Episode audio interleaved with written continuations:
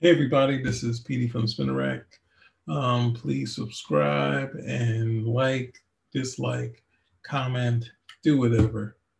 Um, we want to know that you guys are out there. So with that said, I'm going to do a review of um, the Star brand, right?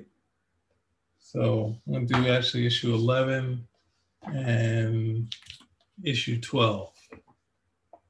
This is um, written by John Byrne with um, breakdowns by Byrne and inks by Tom Palmer.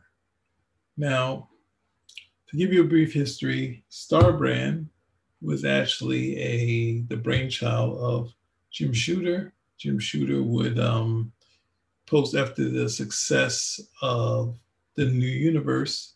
Jim Shooter had decided that for Marvel's 25th anniversary, we should create another universe. And ultimately, it was more like he created sort of like vertigo because he did these sort of ground level heroes that I think was supposed to be the world outside your window. They couldn't really do too much because of that edit. So ultimately, these books weren't successes. And in an attempt to revitalize this, I think with Mark Gruenwald and Tom or um, Howard Mackie, they decided that they would um, try to juice up the, the the universe and make it totally unlike the world, you know, outside our window. So, give you a brief history of the Star Brand. The Star Brand is Ken Connell. He also has a best friend who's his. Uh, no, it's not really a best friend. It's his friend slash psychiatrist named Myron he has a couple, he has many girlfriends in there. He has his steady girlfriend, which is Barb, who has a kid. He has his um, jump off, which is Debbie the Duck. Um, and who else? Then there's other randoms. There's the babysitter, Barb's babysitter, who he's kind of interested in. And he just kind of runs into girls. There's some, there's some casual sex going on in this story. And they, since he's this, you know, yay, he's very tall, I guess, like Shooter. Ultimately, Ken Connell has the same the same amount of letters in his name as Jim Shooter. So it's interesting. And, and he's sort of like the Green Lantern of this series, where he was a, I guess, sort of a common sort of worker guy, but at the same time, um, he gets this power that, um, like, he's a body mechanic, car body mechanic, and he gets his power by from this old man who comes along and hands him the star brand or says take the star brand. Immediately that that he finds that the old man was an alien who dies when he wakes up.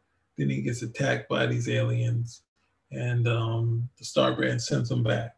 So ultimately, um, I believe, in my opinion, Jim Shooter ran out of steam on this series by issue six um, the old man comes back and he's threatening, excuse me, he's threatening the life of um, Debbie the Duck, and he does the same thing in issue um, seven. Um, the most interesting part of this story is that um, it's loosely based on Jim Shooter's life. I don't know how real the stories with the girls are, but um, it is said, I think by John Romita Jr., that there was a, um, I think one of Shooter's girlfriends called up and said she would sue after he left the title. So if you um let's get on to Star Brand number 11. the So 11 and 12. So in this issue called Celebrity, we have the Duck here, and we have this costume. Now it's already promoted that Star Brand, who's on the cover in costume, is gonna go public, right? So David the Duck is kind of pushing him to become a real superhero. Then, of course, she's kind of ditzy. And this is one interesting things is that um, um, John Byrne kept her in character, even though she's showing a little more initiative than she normally does, you know, and um, Ken is not with it, but he kind of you know, he's struggling with money, so he goes see Myron. And if you see Myron on the bottom here, it's a nice shot of Myron doing something cool for such a mundane character. But he's kind of like he doesn't want to deal with Ken Connell, you know, he's his sort of therapist. Now, in the shooter run, um, Ken is kind of iffy on Myron because in the shooter run, he's like, uh, he doesn't have much money, so he's getting his therapy, but then he works off stuff over all around um, Myron's house. So he's getting kind of tired of Myron. And at the same time, Myron had a group session where he brought in a former girlfriend of um, Ken Connell. And it sets up that Ken Connell has um, kind of chasing after these girls. who his steady girls are these women with kids. And he makes relationships with the kids and he kind of moves on to the next thing. So um, he's kind of upset with Myron about that too. So in this one, he's kind of saying that, you know, obviously he called him a loser. You can see it on this page right here, right? You can see that on there. So ultimately, he's kind of trying to kickstart Ken Connell to possibly, oh, you know, I think it's going to lead to him going public. But in this issue, if you can see, they give a nice overview of what happened before. That the old man, everything I said, the old man comes. Now, this is in my mind when I was reading this as a kid, because I was buying it mainly for Byrne. Um, he it goes over that he got the Star Brand, an alien attacked.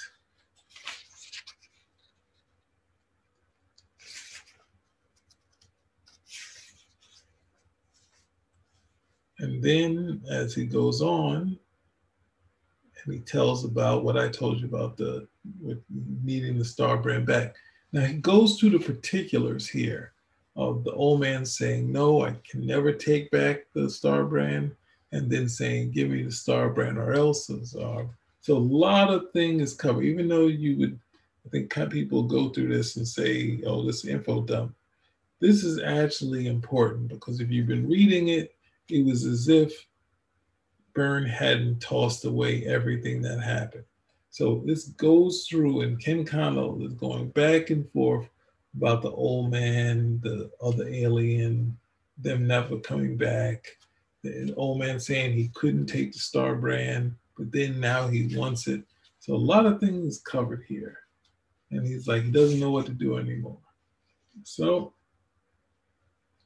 kind of gets too heavy for for um, Ken, even though he's talking it out with them, but because he, he's you know talking about ego and how he enjoys being in the place, even though he got no money.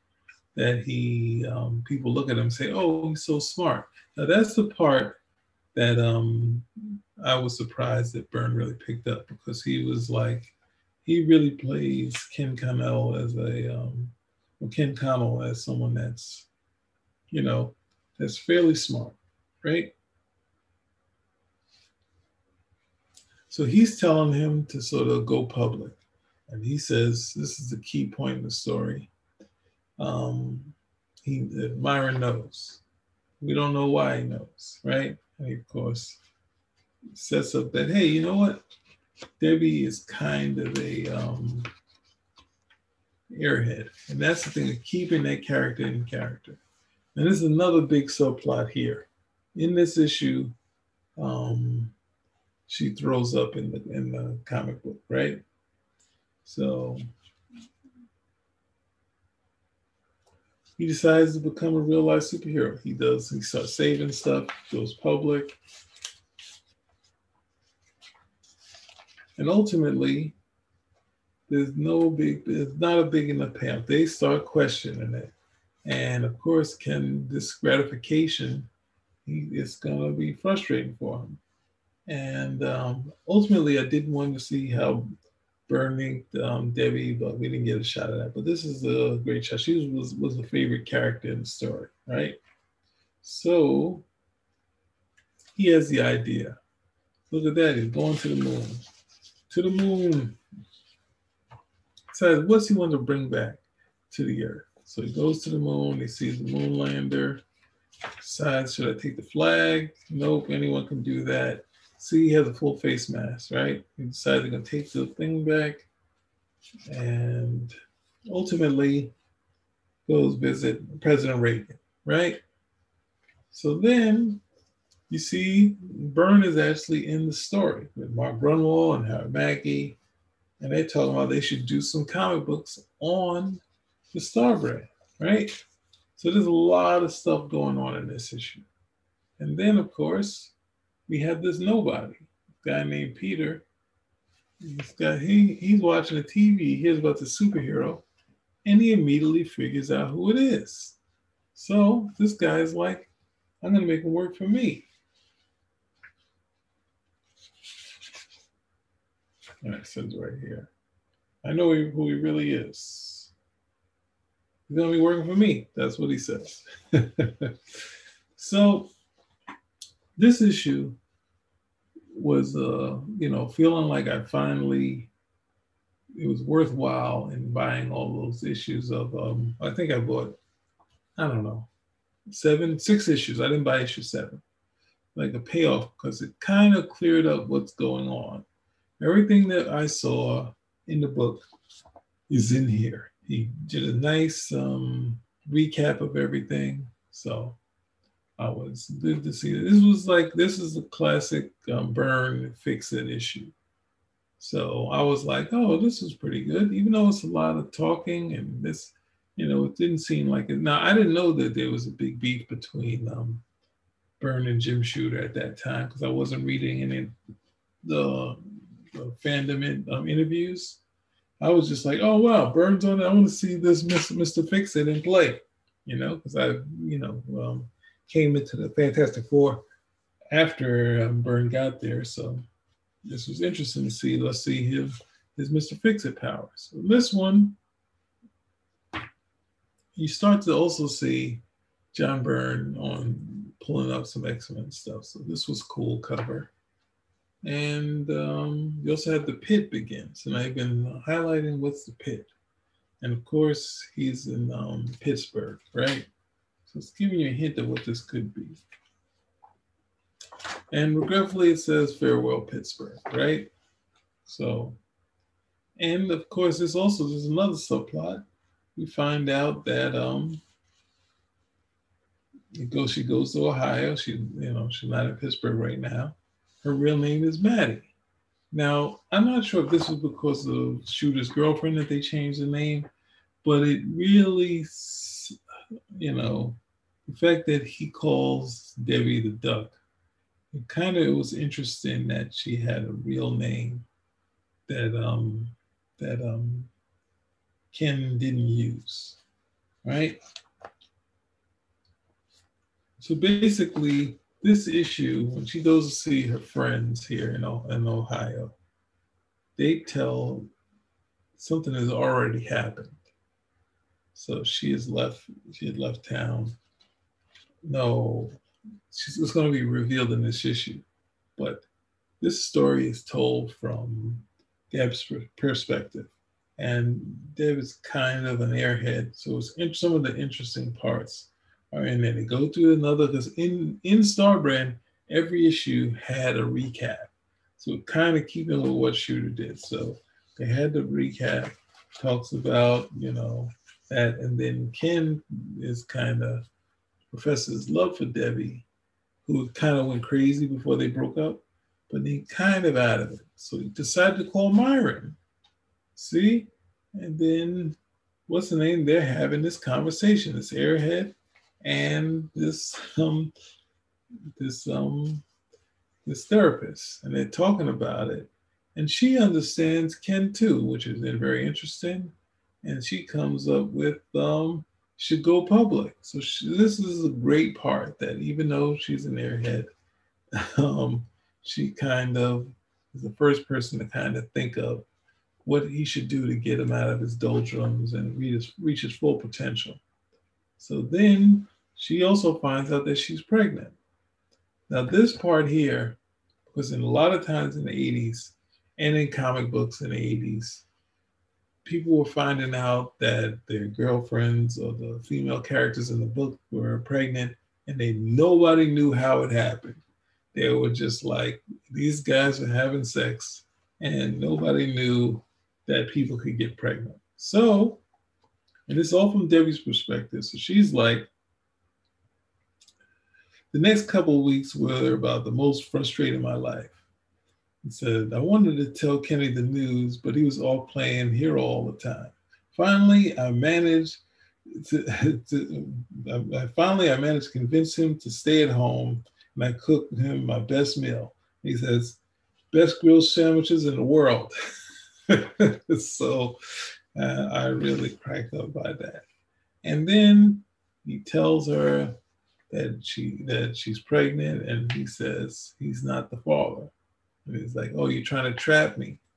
Pretty low, pretty low. And then she storms off, and that's when she leaves the story, right? So I want to stop there for just a second because one of oh my name's there again. Anyway, because this is something that when I was growing up, guys would, t- would tell guys, "Oh, someone's trying to, you know, they're trying to trap you, this, that, and the other." And that's the thing of a jock sort of thing. So this isn't outside of Ken Connell. At this point, he's a, feeding his ego, being a superhero, but at the same time, now since he's reaching his potential, he feels like as a jock, he's an alpha he doesn't have to be tied down. And he's never wanted to be tied down by Debbie. So we have to remember that was very positive.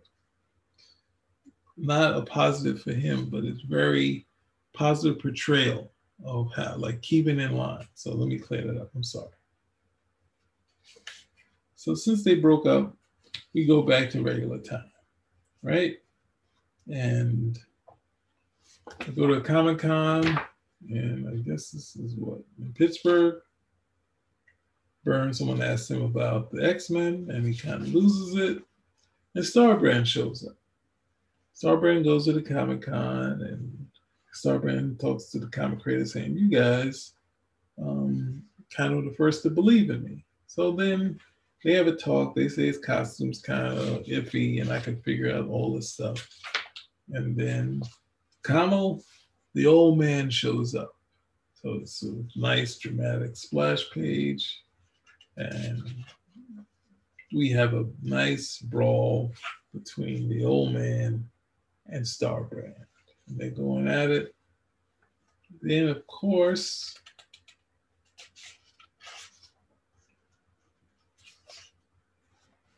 we start to see when he uses the full power he's already turning into the alien look right here. And he says he's going to kill the Starbrand. At the same time, here's a subplot where Peter is going in there and he's like, but at the same time, it was only a MacGuffin. So I was interested in the subplot, seeing how it played out, and I got tricked. And Myron sees this too. And then, of course, we see a monster looking like character come up to Myron. Who knows Myron? And then, of course, an ad for it. So I'm going through this little. So Ken Connell's normal. And he's like, What? He said, No, I, I actually became that. They, they tell me he became that. So explain the whole history of the old man. The thing of when he died, he actually, you know, turned into this sort of monster, and that kind of was tough on his ego. Well, he didn't say it was tough on his ego. He didn't like being turned into a monster, so he created the first white event. And then he comes and passes it off. And then his idea is that he needs to get rid of it. So Myron has an idea. Hey, you could try to put it onto this thing, and you can, you know, after you get up, give up the power, you can you come back and be normal. So he decides to go fly up really far away, away from any danger, but he didn't fly up high enough.